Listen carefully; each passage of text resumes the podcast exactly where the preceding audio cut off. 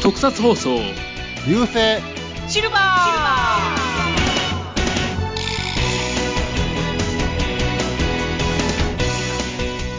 こんにちは、フェザーです。ハールマゲドン敵案ですー正義のシンボル藤もっちです。何ですか、それは。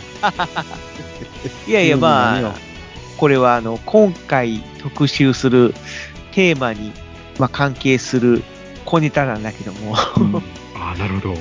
じゃあ、早速ですなんですけれど、うん。はいはいあのメールを一通いただきましたので、ちょそうっと早なん速だよね。読ませていただこうと思います。ありがとういやいやいやねえ嬉しいね。うんはいえー、浜ちゃんぽんさんからいただきました。ありがとうごあざりいがまとうす。ございありがまとうご。すざいますありがとうございます。えータイガーセブンとコンドールマンを取り上げてください。おお。子供の頃、ソフビ人形を持っていたのですが、どんなヒーローだったのか、今一つ記憶がありません。あらら。お三人さんのトークで幼い日の記憶が蘇るかもしれないのでよろしくお願いしますといただきましたおー、リクエストが来た。いやーありがたいですねいやもうこのありがとうございます番組本当にメッセージが来ないもんでこういうのいただけると本当ありがたいねえ本当にありがたいありがとうございますで、まあ、タイガーセブンとコンドールマンというう、んねね、二大ヒーローをリクエストしてくれたんだけども、まあ、タイガーセブンっていうのは、前回特集したライオン丸、ね、怪月ライオン丸、風雲ライオン丸の、まあ、後番組っていうことになるので、同じ T プロやからねそうそうそう。まあ、ちょっと続くのは、ちょっとどうかなっていうのがあって、一回ちょっと間を開けようと。まあ、その、うんまあ、いずなれね、またタイガーセブンやるっていうか、まあ、やりたいんだけども、えまあ、前回、その、ライオン丸の回でも、軽くね、タイガーセブンの話しちゃったし、まあ、また、いずれまあねやろううんはといはいいうことで、まあ、今回は、コンドールマンの方をえおおなるほど特集しようと。来ましたねいうことで、冒頭の名乗りのシーンは、ね、あれはもう、コンドールマンの敵の、ミキアの名乗りは、そうだねだ。から、敵のハールマゲドンっていう、まあ、なんだろう、挨合言拶葉と合いう言か。葉っていうか、だから、ヒットラーの時のあの、入る、入るみたいなもん。ああ、い やまあ、いわゆる、その、了解とか、ラジャーみたいな、あええあなるほどそうそう、おさあ、やるんだって言ったら、ハールマゲドハールンマっゲて、まあ、応答するっていう。ああブンドルブンドルみたいなやつですかあねあ、あ、今で言うのそうかな。 プリキュアで言えば、そうプだリねキュアで言うたら、そうかなうん。うん。まあ、そんな感じの。なのでね、こ名乗りで、で、俺の方のその正義のシンボルっていうのは、コンドルマンの、うーなんていうのかな、その、冠言葉というか、正式タイトルが正義のシンボル、コンドルマンうんことで、ただ、この正義のシンボルっていうのは、あまり目立った感じじゃなくて、ちっちゃく表示されてたりとか、おうん。お表示されてない、ただそうそうそうそうコンドールマンののとこもある。うん、表示されない時もあるから、ああうるん。なるほど。ちょっとは、じゃあまず順を追って、あの、どんなヒーローだったのかから聞いていこうと思うんですけれど、うん、そうだね。まあ、名前から言ってコンドルっぽいのかなって思うんですけれど、ういやまあ別にコンドルっぽくはないと思う。コンドロ、うんあの、なんだコろンドルマンはコン、うん、なんやろ。見た目月光仮面っぽいっていうか う、、そうそうなだんねだ。どっちかっていうと、こう、白タイツみたいなうん、白タイツあーじゃコ感ンドじ。ールっていうのはどこから来たんですかいや、でもやっぱりコンドルはコンドルなんだよ。あうーん。だからあの、コンドルから、コンドルの命から誕生したっていうか、コンドルから誕生したっていうか、うん。えまあココンドルというかな、架空の生き物っていうのえあの、ドラゴンまコンドルっていうのがおって、そうそうそうそう。そのドラゴンコンドルの魂と、コンドルマンっていうの、コンドルマンが合体したっていうかな、なんやろ。あ、えっとね、ドラゴンコンドルは、親なのよ。はうん。で、このドラゴンコンドルが瀕死の状態で、まあ、敵に襲われて瀕死の状態だった時に、助けようとしたのね。この主人主公。人公の一の伊勢谷一心ってい三う。谷一心っていうが主人公が助けようとして、で、敵にやられて命を落とすのよ。あ。ほうほうほう。で、もう死んじゃうのよ。要は第1話で。あ ら。主人公がもう死んで死んでしまう。そうそう。それを気の毒に思った、このドラゴンコンドルと、えードラゴンコンドルと、何か、何おと、魂があ合体、ちょっと待って、あドラゴンコンドルの魂と、えっとね、伊ち勢ょっと谷待っ一て、心の魂が合体したん違ちょっと待って、どうまだあ、ったのそう、違うね、な違う ね。えーうね。違うね。違うね。えーっとね、ちょっと待ってよ。その、ウィキペディアを参照する わ。えーっとね、タバ老人っていう、あ、タバ老人っていううのは、ん、なんだろうレイな、ンそうボーいマう。ンで言うと、ダイバーだったみたいな。そうそうそうそう そう。まあ、謎の老人みたいな、うん。不思議な、あの、呪術を使う謎の老人みたいなほうほのがいて、ドラゴンコンドルの卵う。があって、で、その卵から、えーゴールデンコンドルっていう、まあ言ったらドラゴンコンドルの子供が生まれるのね。はいはい。うん。で、このドラゴンコンドルとタバ老人が、この不思議な力で、ドラゴンコンドルの子供のゴールデンコンドルと、実は一心はもう死んでるから、うん。えー彼の遺骨の一部を使うんだって。はあ。だからもう死んで焼かれ て、骨になっ焼かれちゃった。た、 いや、まあ、それちょっとわからないんだけども、その死んだ三谷一心の遺骨を使って、はゴールデンコンドルあがとはドラゴンコンドル。三谷一心の姿になると。あ。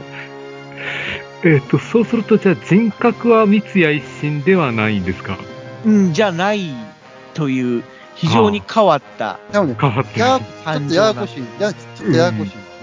要は、説明三してもわか谷わかったかな。一心が、まあ、蘇ったみたいな形で、うん。その家族とか、ああ、なるほど。知知人の前に現れるんだけども、もう意識としてはゴールデンコンドルの意識だから、うん。まあ、維新帰ってきたのね、みたいな形で言われても、え、あなたは誰ですかみたいな感じの反応をすると。ああ、なるほど。で、特に親御さんはもう三谷一心が亡くなって、まあ、お葬式まで開けてるわけよ。だから遺骨があるのよ。うん。帰ってきても、え、なんでってなりますよね。うん。え、生き返ったのいや、そんなわけはないよよねみたいな形で、いや、実は、みたいな。う実は、うん実は実はだからってごまかせるんですかご、ごまかすというか、もうん。だから本人じゃないからさ。う、うん。伊勢谷一心のの体姿顔顔と形は伊勢谷一心やけど、 うん伊勢谷一心じゃ ない。そうそうそ うそう。うん。で、まあ、複雑な心境だけども、あ、じゃあ、今、あのー私たちの目の前にいる一心は、もう別にあの、自分たちの息子じゃないのね、じと。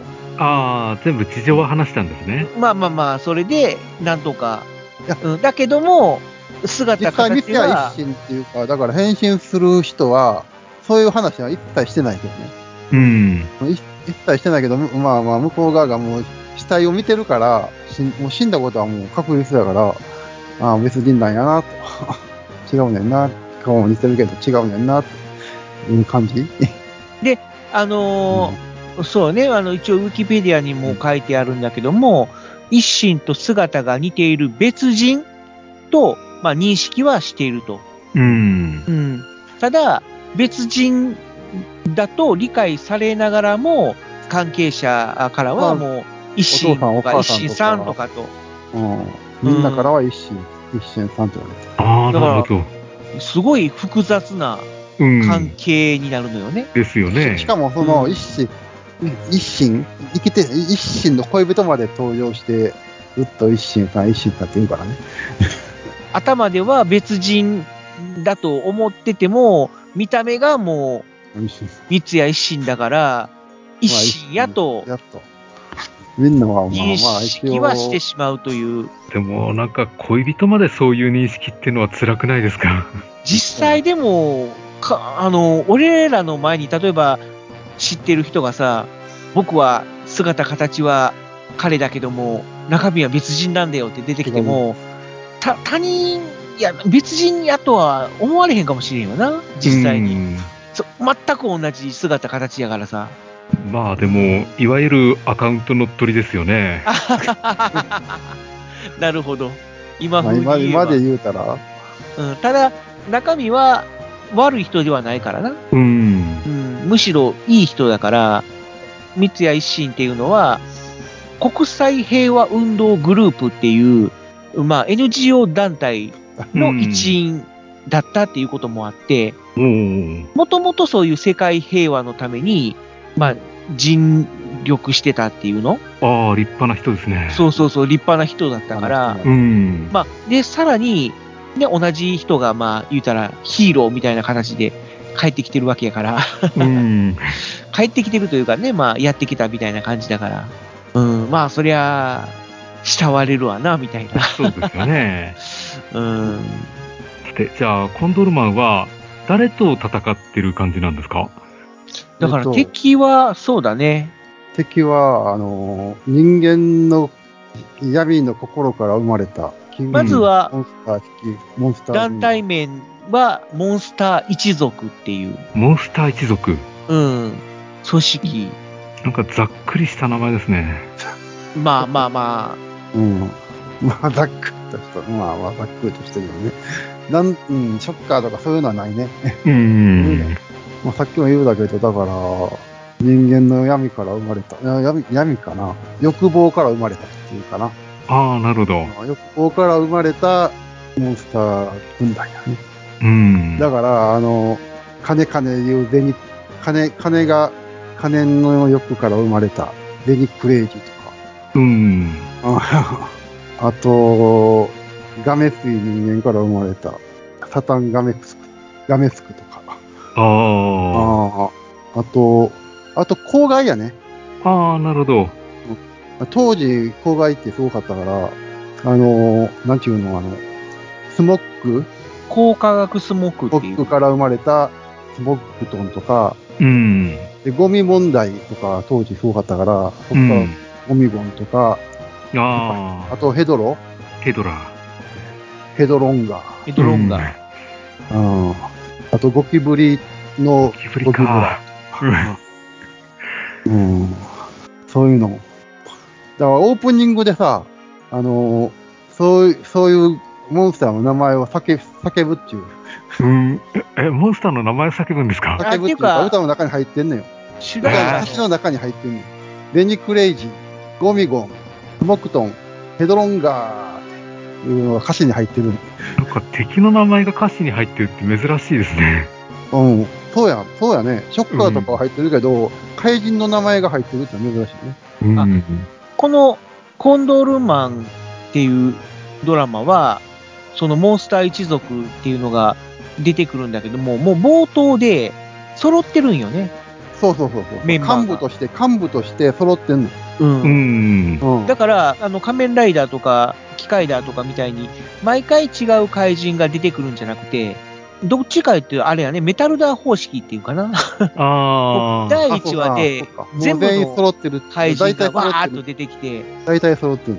そうそうど、それぞれが自己紹介をするみたいな形で。ああ、じゃあ最初からもう全員ベンチ入りしてて。まあまあまあ、そうそうそうそう。うんそっから小出し小出しにしていくみたいな。うん。しか今も、回は俺が出るぞみたいな。しかも本拠地が、ニューヨークのエンパイアステートビルっていうとこやね。すごい、あ遠の、くから来ますね。あー遠くから来る、 遠くからやってくるんだけど、まあもちろんあれだけども、その使い回しって まあいまあう。まあ、うん実際にニューヨークにいてロケをしてるわけじゃなくて、それだけ映像だけを使っているっていでう。もなんでニューヨークのエンエンパイアステートビルビルなんやろうなと思うんだけどな、うん。本拠地が。ああ それもまた面白いとこだから外国から、ニューヨークからわざわざ日本を攻撃してるという。そうそうですよね。ほんで、ほんで目的は世界征服とかじゃないから、うん。あ目的何なんですか日本、日本を壊滅させるこそうそう。うん日本日本だけをあ、日本だけ狙なっんてでするっね。ていう。と。うん日本だけを狙ってる。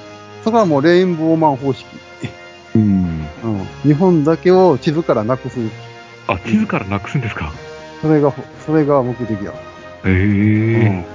割とこの原作の川内広範先生っていうのは、そういう作品を書くことが多いんだよね。うん。まあ、そうそう。に日本を攻撃す、日本だけを攻撃するっていうのは。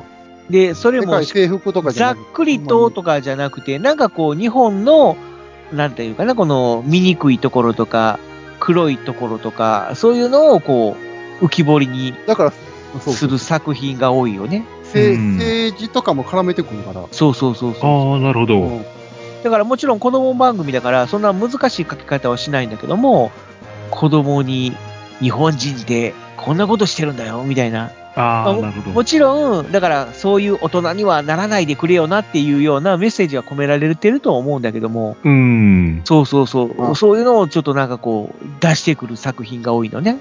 当時の日本はこういう問題があるんじゃないかっていう、そういうメッセージ性があったってことですね。で、それを怪人っていう形に置き換えうん。て、で、なんかこう、いやらしい攻撃をしてくるみたい な。なるほんほど。まにやらしいこういううー日ん。本だけに、あの、だから、し食料を与え、食料を与えへんようにするとかね。みんな買い占めるとか。ああ、なるほど。で、海だ外かか、海外から来るものを止める、止めんのよね。あの、だから全部こう、食料を、食料がなくして、し日本からなくして、うん、飢え死にさせるっていう。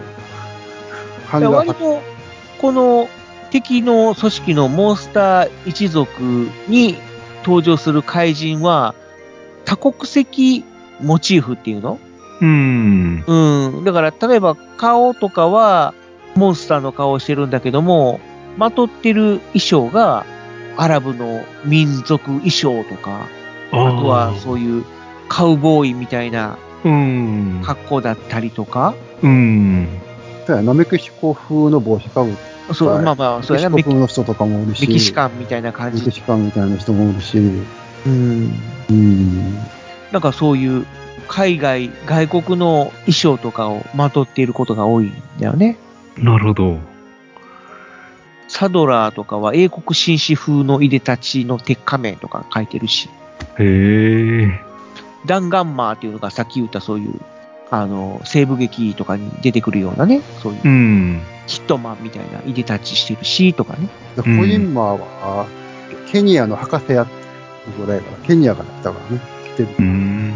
ケニアのオカマやから。オカマおの釜なんですか。しかもサデ、サデヒストっていうか S、S。まあそんな感じの、うん。うん。なるほど。コン怪人ドールマンって、あの、変身するときってどんな感じで変身するんですかあのね、右、右えー左かな。左に、あの、なんていうの、あの、赤い、赤じゃないわ、あの、銀、銀色の羽つけてる。羽。羽。あの、まなあんていうコのンドルの羽で。コンドルの羽をつけてるんよ、それを取って、コンドールマンって変身するんだけど、うん。変身するポーズが、ポーズはどうやったかな、これ。なんかこう、腕をクロスさせえて、うんで、その時に額に、その、羽モチーフのそうや、クロスさせる。飾りを、十字にして、う、うんん。十字にして、この、そうそうそう、その羽を額に当てるうん。感じうん。ああ、なるほど。コンドールマンって言うて変。へえ。ひ必殺技とかあるんですか必殺技は、あの、ドラゴンコンドルに変身して、えーっと、ビーム、ビーム、放すとか。ビーム。ドラゴン、うん。あと、基本基的本にはは、ドラ体ゴン、術あコンドールハリケーンみたいな。あ、どコンドルキックかなうん。だうん。から体術なんだよね。うん。キックとか、チョップとか、みたいな。あうん。キックがコンドールキックで、チョップはコンドールカットって言って。あ。うん。あとは、その、強風を起こして敵を吹き飛ばすコンドールハリケーンとか。おーで、えー腰に、まあ、バックル、ベルトをつけてて、そのベルトの中心に、コンドルの顔のレリーフがついてるんだけども、そこから、ショックパンチとか、コンドールミサイルとか、の特殊能力そういうのをもあー出すみたいな。あるんだけど、最大の必殺技だから、ゴールデンコンドルに変身してのゴールデンビかな、うー。うんんで最後の最後うに、ん。ええんかな、これ。ネタバレ、ええか。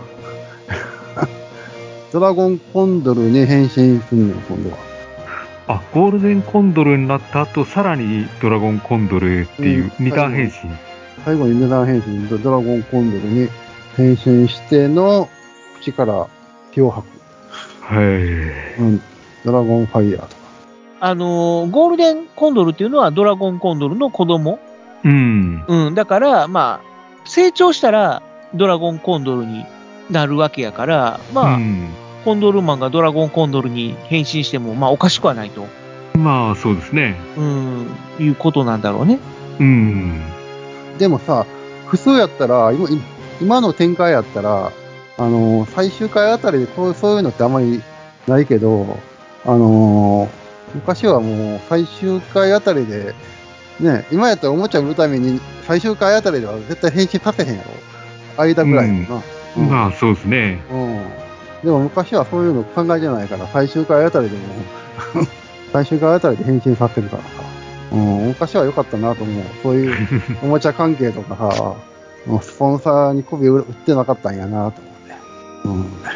まあ、ミキアンの言いたいことはわかる。うん。ああ、うんわかる。うん、まあ、うんまあ、仮に最終回で、本当の、例えば真の姿とか、そう最終パワーアップみたいな感じにしても、それは商品化されないことが多いよな。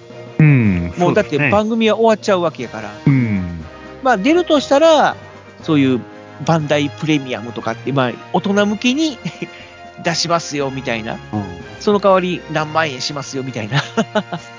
まあ高額商品みたいな形で出るぐらいやろな。うん。うん。仮面ライダーセーバーってあったやんか。はえで、仮面ライダーセーバーが最終回で全員の力を使ったワンダーライドブックを出して最終形態みたいなのに変身したやんか。え。うん。でも結局あれは市販では出なくて、1年か2年経った後に、そう、バンダイプレミアムか何かで、ファーッと販売され たことがあって、もうその時にはもう、セーバーなんか得のお菓子に終わっててさ、うん。そうですね。で、しかも予約販売やから、予約してないと買えないみたいな、うん。うん、そういう商品展開はあったけどもな。まあ、そうですうね。ん。まあ、昭和の時代は、やっぱり本当に最終回っていうのは一番盛り上がるところやからさ、うんおもちゃとか度外視で、なんていうのか、もう最終奥義みたいなのをうんバーンと使ったりとかはしてたわな、確かに。ううんん。そうですね。昔はだから、そういうの、こび、こびあんとやってたかなっていうのがあったと思って。うん。まあ、ざっくりと、なんか、そうそういう感じ。コンドールマンというのはそういうヒーロー番組だったみたいな。あとは、そうだね、あのー制作会社が、うん。レインボーマンとかダイヤモンドアイっていうのは、東宝。東宝かになるんだけども、このうんコンドールマンは東映なんだよね。ああ、なるほど。うんはいはい。だから、レインボーマンとかダイヤモンドアイはどっちかっていうと、空手とかうん。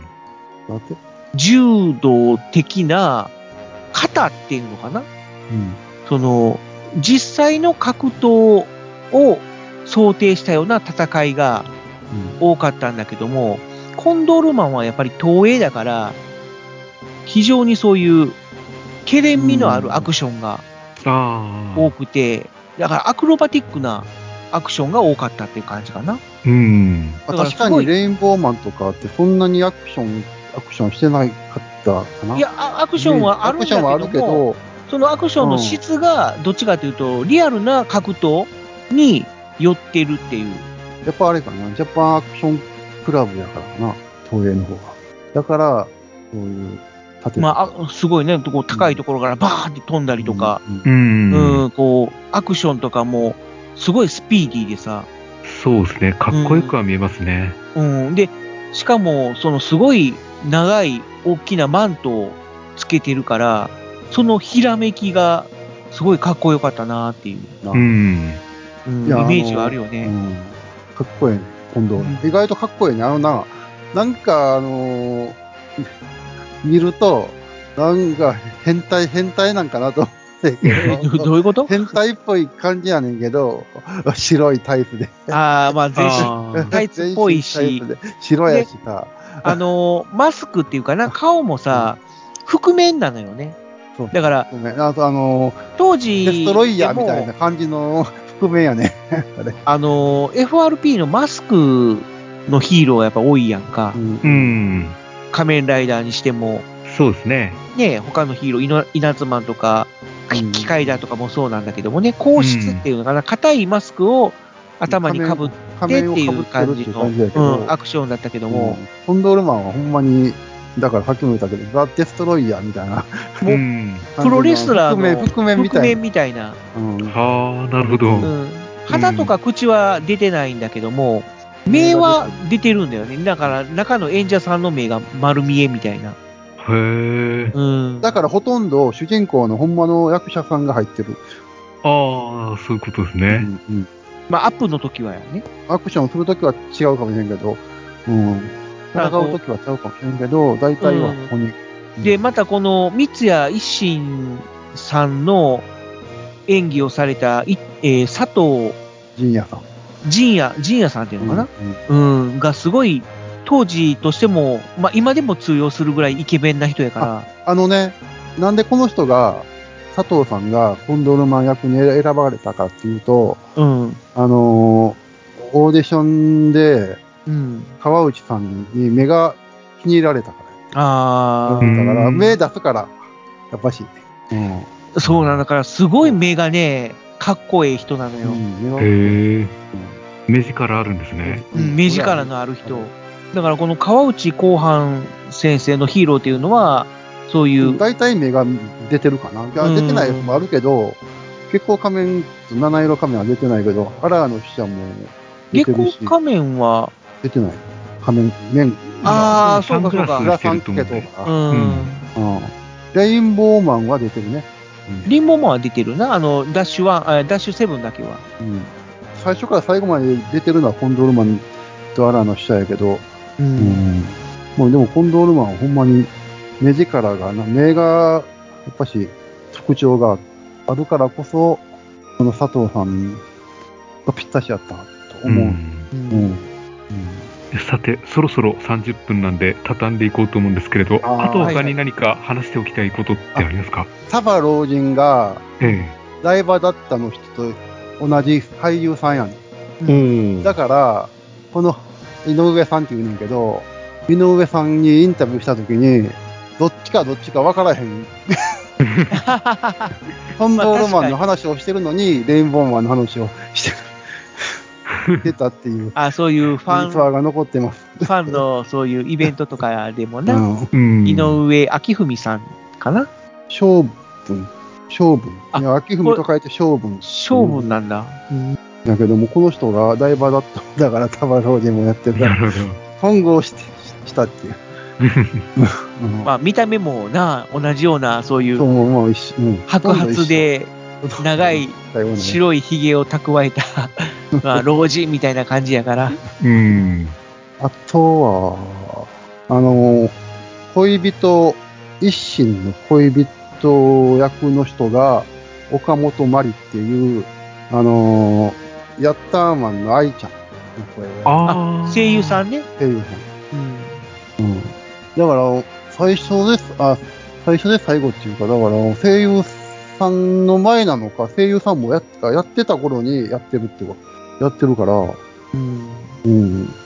あとは、大月ウルフさんの演技が濃い。大月ウルフさんね。まあすごい外国の人っぽい喋り方だ し、見た目なんだけども、純粋な日本人らしい ね。この人ね。うん、うんもっとまだあるけど、まあ、もうじそれぐらいにしときましょう。 まあ、とりあえずやっぱりもう今では多分なかなか見ることができない。まあ再うん、普通に地上波で再放送するのはもう、うん、っていうかまあ再放送とかじゃなくて、こういう作品がああ、なかなかそういうことね。もう今のご時世では作られないという、振られるいろいろね、コンプライアンスに引っかかったりとか、ね、振られるうん、まあ昭和ならではのヒーローものっていうことで、まあ興味がある人はぜひどこかで見てほしいなというね。作品だね。うん。うん。はい。いいですかね、じゃあ、そろそろ決めていって。はい。はい、ということで、えー今回はコンドールマンについてお話しさせていただきました。はい。ありがとうございました。ありがとうございました。えーはい今回お相手しましたのは、私、フェザーノートと、イアンと、藤持でした。ありがとうございました。またリクエストあったらくださいね。はい、お願いします。感想もお願いします。お願いします。送り先は、流星シルバーのツイッターアカウントを見てね。見て ね。お願いします。じゃあ最後にせーの。 ハールマゲドン。そっちかいドドンドドパンシパーじシゃないのかい。ー。ぐちゃぐちゃだ。バイバイ。